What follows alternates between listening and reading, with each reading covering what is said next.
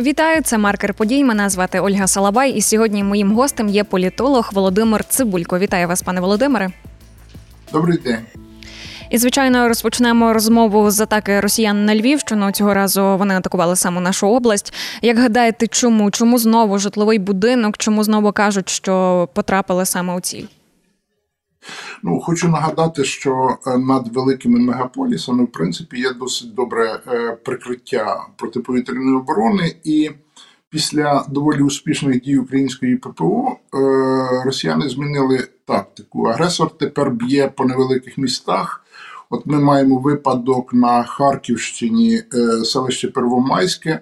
Під час похорону воїна був нанесений удар, і там ну, кілька десятків поранених є загиблі. Тому ця тактика е, терору проти цивільних, вона очевидно зводиться до того, щоб створити нестерпні умови для економіки, для громадян, для нервозності, в надії, що громадяни почнуть тиснути на політичну владу. Ну, ну це такий е, типовий інструментарій терориста. Хочу нагадати, що слава Богу, тепер навіть. Е, по-моєму, ОБСЄ визнало Росію країною е, терористом, спонсором тероризму. І е, країна-агресор дійсно поводиться як терорист, е, переслідуючи не тільки не скільки військову перемогу, в якій вона вже, по-моєму, сама сумнівається, скільки в нанесенні якомога більшої шкоди всьому живому, що є довкола.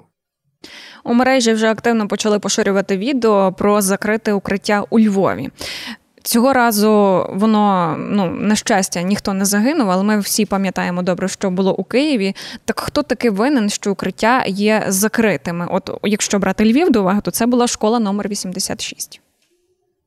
Ну, бачите, в Києві історія інакша. В Києві Київська рада виділила кошти саме в першу чергу на відновлення шкільних е, бомбосховищ.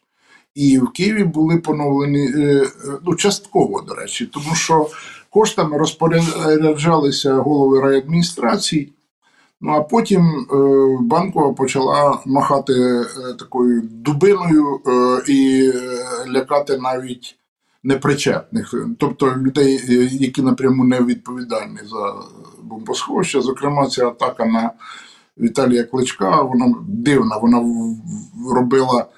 Е, центральну владу в очах киян якоюсь трошки ну, розумово неповносправною, м'яко кажучи. Е, справа в тому, що у Львові трохи інша ситуація, бо у Львові багато інфраструктури такої старої і є ну, е, пам'ятки архітектури, пам'ятки історії. Сама міська структура досить складна, де поряд з модерною забудовою існує дуже багато старої інженерної такої структури. Тому мені здається, що я пропонував в Києві так зробити з огляду на обставин. У Львові треба, мабуть, е, там, де немає можливості через, е, е, наприклад, обласну військову адміністрацію. Наскільки я розумію, в місті військової адміністрації не створено там ну, самоврядування працює. Але просто роздати об'єкти потенційні наприклад, е, ОСББ, е, ЖЕКам е, можна роздати бізнесу ну, на, на шефство тимчасове. Просто я розумію, що бізнес і так займається донацією великою спонсоруванням Збройних сил. Е, але е, ну, безпека тих, хто поряд, це теж частина соціальної відповідальності. І тут треба просто знайти формулу, за якою те, що не може центральна влада поремонтувати і утримувати, передайте на утримання ну, або якимось місцевим самоврядуванням, або місцевому бізнесу, або. Ну, врешті-решт, е, можуть бути ініціативні групи громадян, які візьмуть на себе утримання і підтримку якогось такого робочого стану під е, цих бомбосховищ. Давайте поговоримо і про саміт НАТО, який вже близько. Кирило Буданов він е, поширив таку досить песимістичну ідею. Він каже, що Україна не почує нічого з того, що очікує. А які ваші прогнози?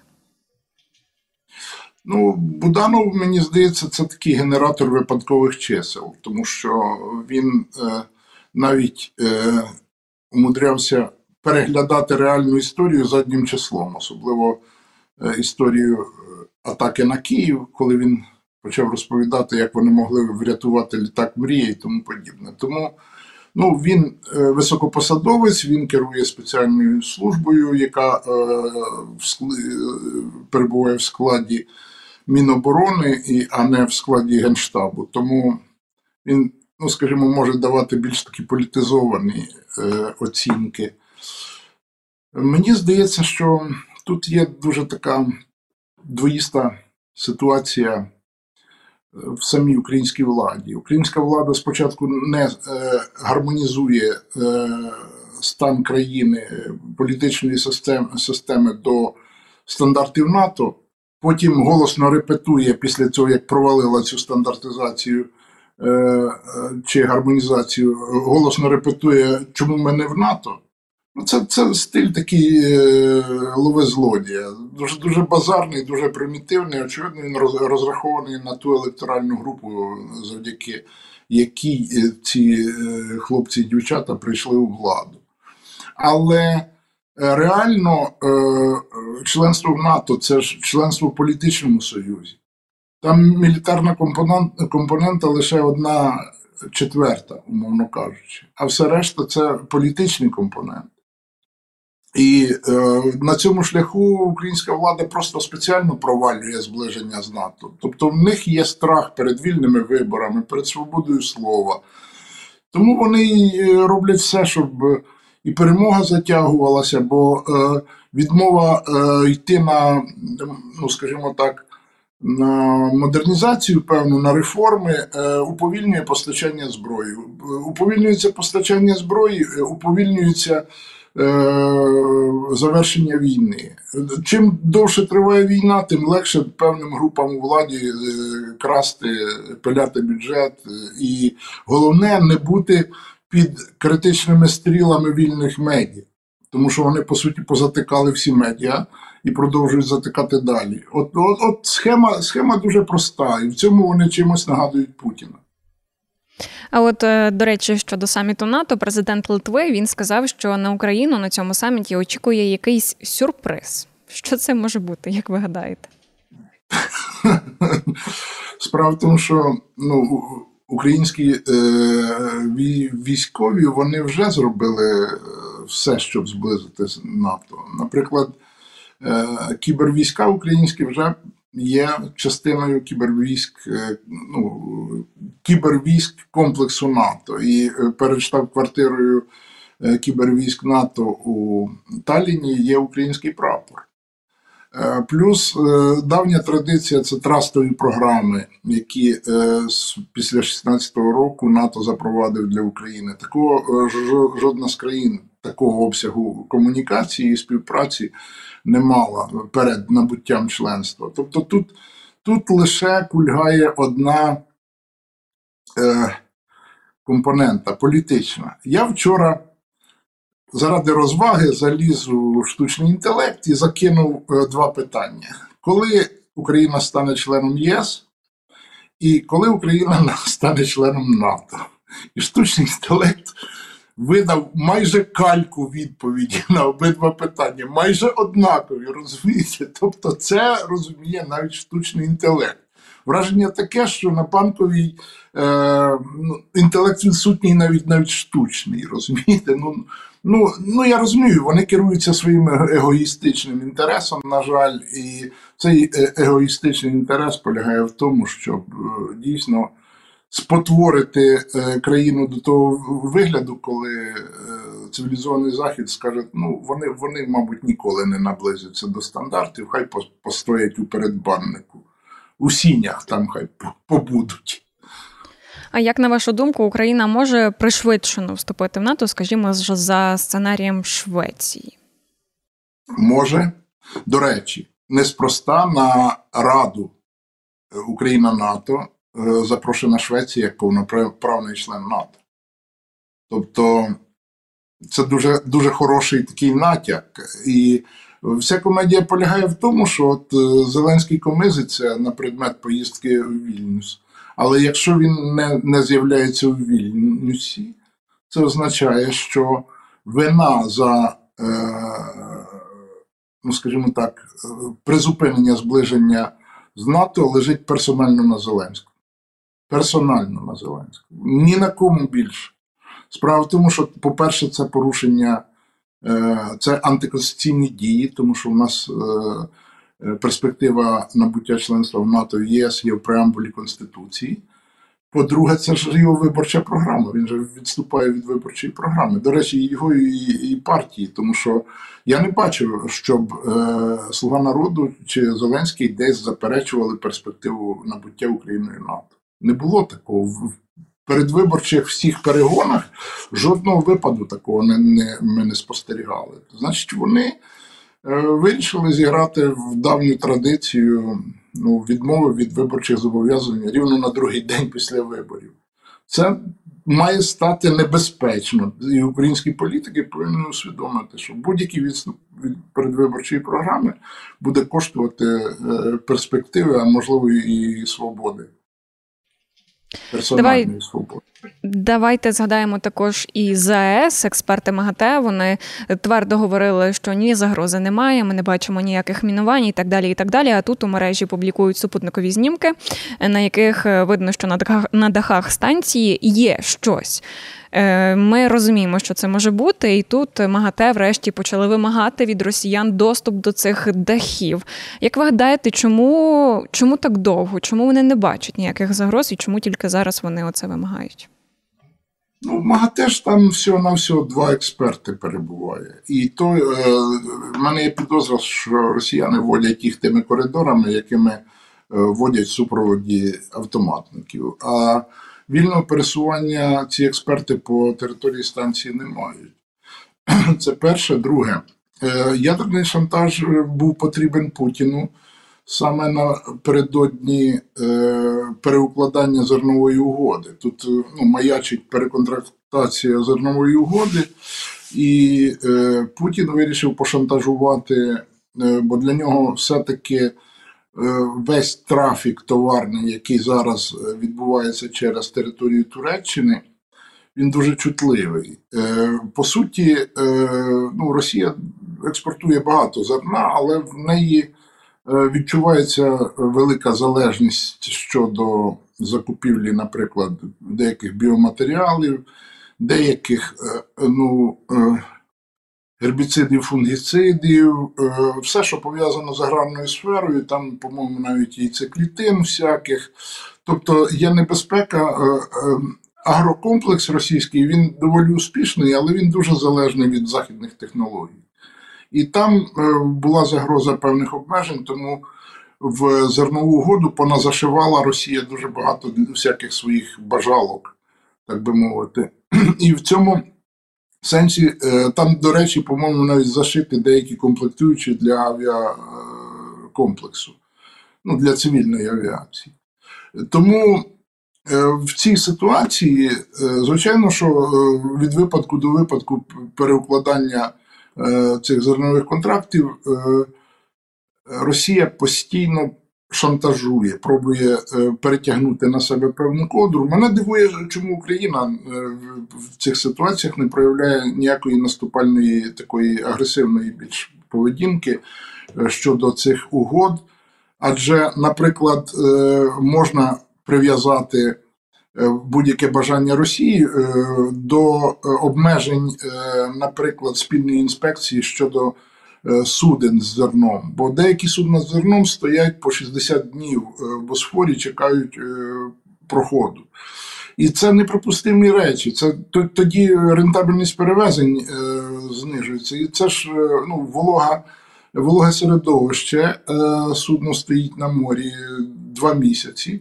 Хто його знає, що з тим зерном може трапитися. Тому е, Тут є багато таких моментів, які е, в принципі Україна мала б е, більш наступально діяти і, і тиснути на ООН, на Туреччину з метою, ну, як мінімум, урівнювання можливостей щодо цієї зернової угоди Росії і України.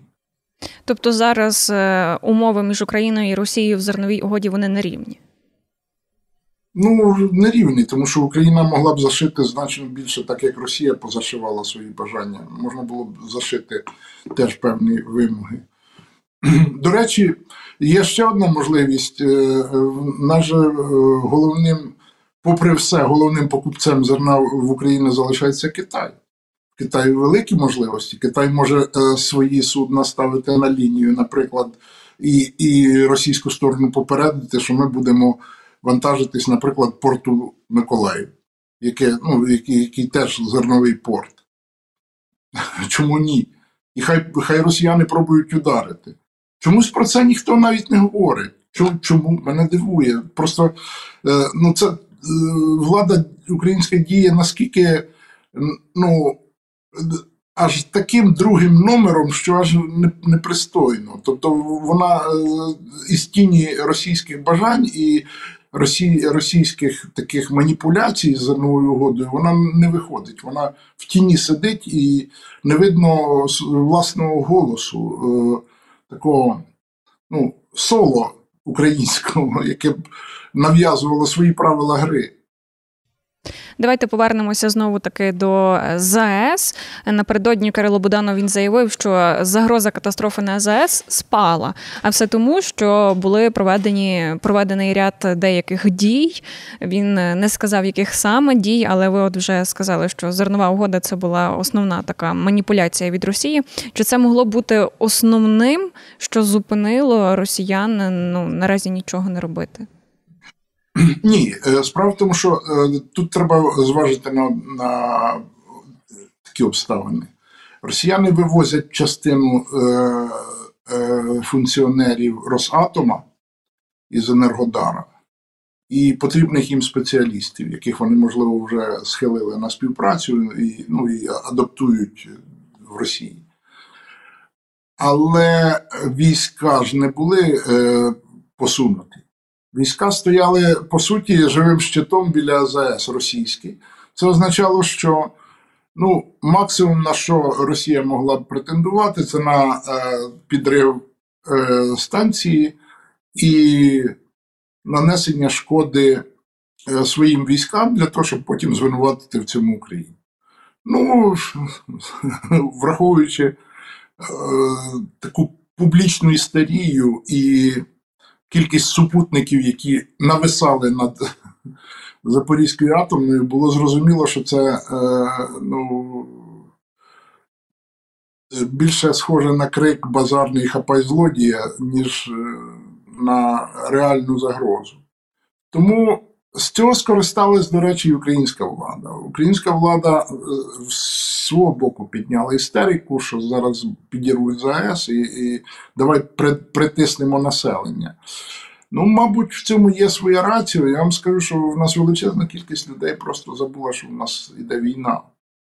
І е, коли оця ядерна загроза пішла хвилею по Україні, це так якось ну, дещо відмобілізувало людей розслаблених, дещо люди почали задумуватись про власне життя про безпеку. І е, тут е, якраз е, такі, ну, просто дуже дошкульні болючі удари, як по Львову, вони все-таки повинні відмобілізувати, врешті-решт, українців, щоб українці при при перших сигналах повітряної тривоги все-таки залишали житло і йшли в укриття. Тому що зараз, швидше за все, що після провалу цієї істерії. Ну, е, розумієте, реанімувати е, такого рівня істерику про новий підрив е, ЗАЕС е, вже неможливо. Ця, е, Цей сюжет прожований і виплюнутий. Але загроза ударів по малих містечках, які не мають прикриття е, протиповітряної оборони, це цілком реально. Тому якраз дуже важливо, щоб військові адміністрації обласні е, ну зараз пішла така, до речі, вказівка від влади перевірити в малих містах, малих селищах максимально бомбосховища, там, де вони є. Особливо треба перевірити дійсно ті сховища, які мали функції ще й захисту при ядерному нападі. От ці сховища треба було б трошки реанімувати, бо там вони обладнані, як правило, фільтрами повіт... ну, насосами або навіть кондиціонерами, такими радянського виробництва, совковими старими, але, але вони є. Головне, що фільтрування повітря, наявність води в цих сховах, ну таке. От, ці ці всі речі воно потребує е, затрат, але, мабуть, мабуть, час таки реанімувати і привести їх до ума. Бо ми не можемо прогнозувати час закінчення війни, судячи із е, нинішніх подій. Тим більше, що якщо українська влада говорить, що перемогою буде відновлення територіальної цілісності, і путінізм в такому вигляді, як є, залишаються, то загроза ж не зникає. Загроза тільки збільшиться. От в чому проблема. Вони просто будуть бити дальніми ракетами і е, безпілотниками по всій території України, поки не виздихають себе там. До речі, щодо звільнення території, давайте також поговоримо і про контрнаступ. Президент Володимир Зеленський напередодні заявив, що контрнаступ мав початися раніше, але е, його затягнули зволікання наших партнерів з поставками зброї. Як ви гадаєте, чи доречно зараз робити такі заяви? Адже ну не всі партнери затягують ці поставки. Ну, я перепрошую, в українців є така приказка: хто всрався невістка. Е, ну, ну от, влада українська поводиться так, що вона шукає винних де завгодно, тільки не в самих собі. Вони винні, вони вони не роблять всі відповідальні кроки по співпраці з партнерами. Українська влада це провалює, не, не західні партнери провалюють. Маючи таке союзництво, як Британію, Польщу, Литву, е, Чехію, е, ну, Німеччину, Нідерланди, Данію фінів, е, тобто, ну не кажучи вже звичайно про Сполучені Штати, і не мати ну, більш розширених поставок озброєнь, це це дивно. Це просто дивно. І разом з тим, хай хай же подивляться на Міноборони. Це нова історія про закупівлю е, нафтопродуктів по ціні 80 е, гривень за літр дизельки коли навіть на заправках вона 40 коштує, а, а оптові ціни 30. Що це таке? Це це, це що, сигнал про готовність отримати більш високотехнологічне озброєння, чи е, сигнал про те, що що не дай все буде вкрадено? Хочу нагадати, що е, американське, е, американський конгрес змінив законодавство, і тепер е, е, всі фігуранти розкрадання е, американських коштів коштів платників податків американських будуть відповідати за е, законами США. Тому, коли ми щось недоотримуємо, е, треба спочатку шукати винних в собі, а не винних в тих партнерах, які відривають від серця і дають нам. Хочу нагадати, що саме українська влада довела економіку е, до того стану, що ми навіть половини бюджету зараз не збираємо. І це все пресінг на бізнес, це все е, знущання, просто ну, е, абсолютно дикунське знущання. У нас РНБО е, просто ліквідує бізнеси одним розчерком пера. Чи чи причетні там країна-агресор, чи не причетна. Збрело. Ну, тобто, це це таке розкасування бізнесу, те, що називають, обілечування є таке російськомовний термін середовища партії регіонів. Тому е, цей стиль регіонів він читається. Чи що купа бізнесу пішло із ринку українського? Але суть в іншому. Суть в тому, що коли ми е, ну, е, чесні з партнерами, коли ми винахідливі, коли ми солідарні, тоді ми маємо результат. І от коли ми говоримо про те, що наступ повільняється, наступ ведеться взагалі е, в унікальних обставинах. Хочу нагадати, що е, кількісно українські війська складають е, ну, паритет із е, агресором. У нас нема кількісної переваги ні в техніці, ні в людях.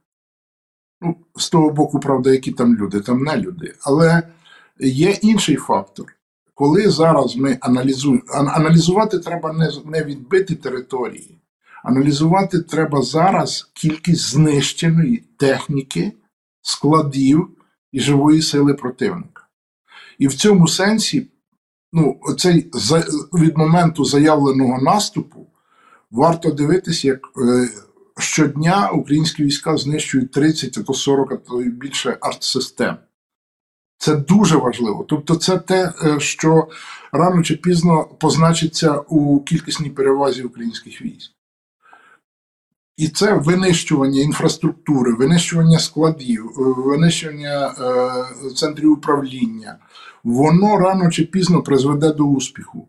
От зараз відбувається якраз така е, чорнова, тіньова, важка робота, але разом з тим і е, відбуваються абсолютно унікальні штурмові дії українських військ. Абсолютно унікально. Це, Це такий досвід, який потім буде вивчатися у всіх академіях світу.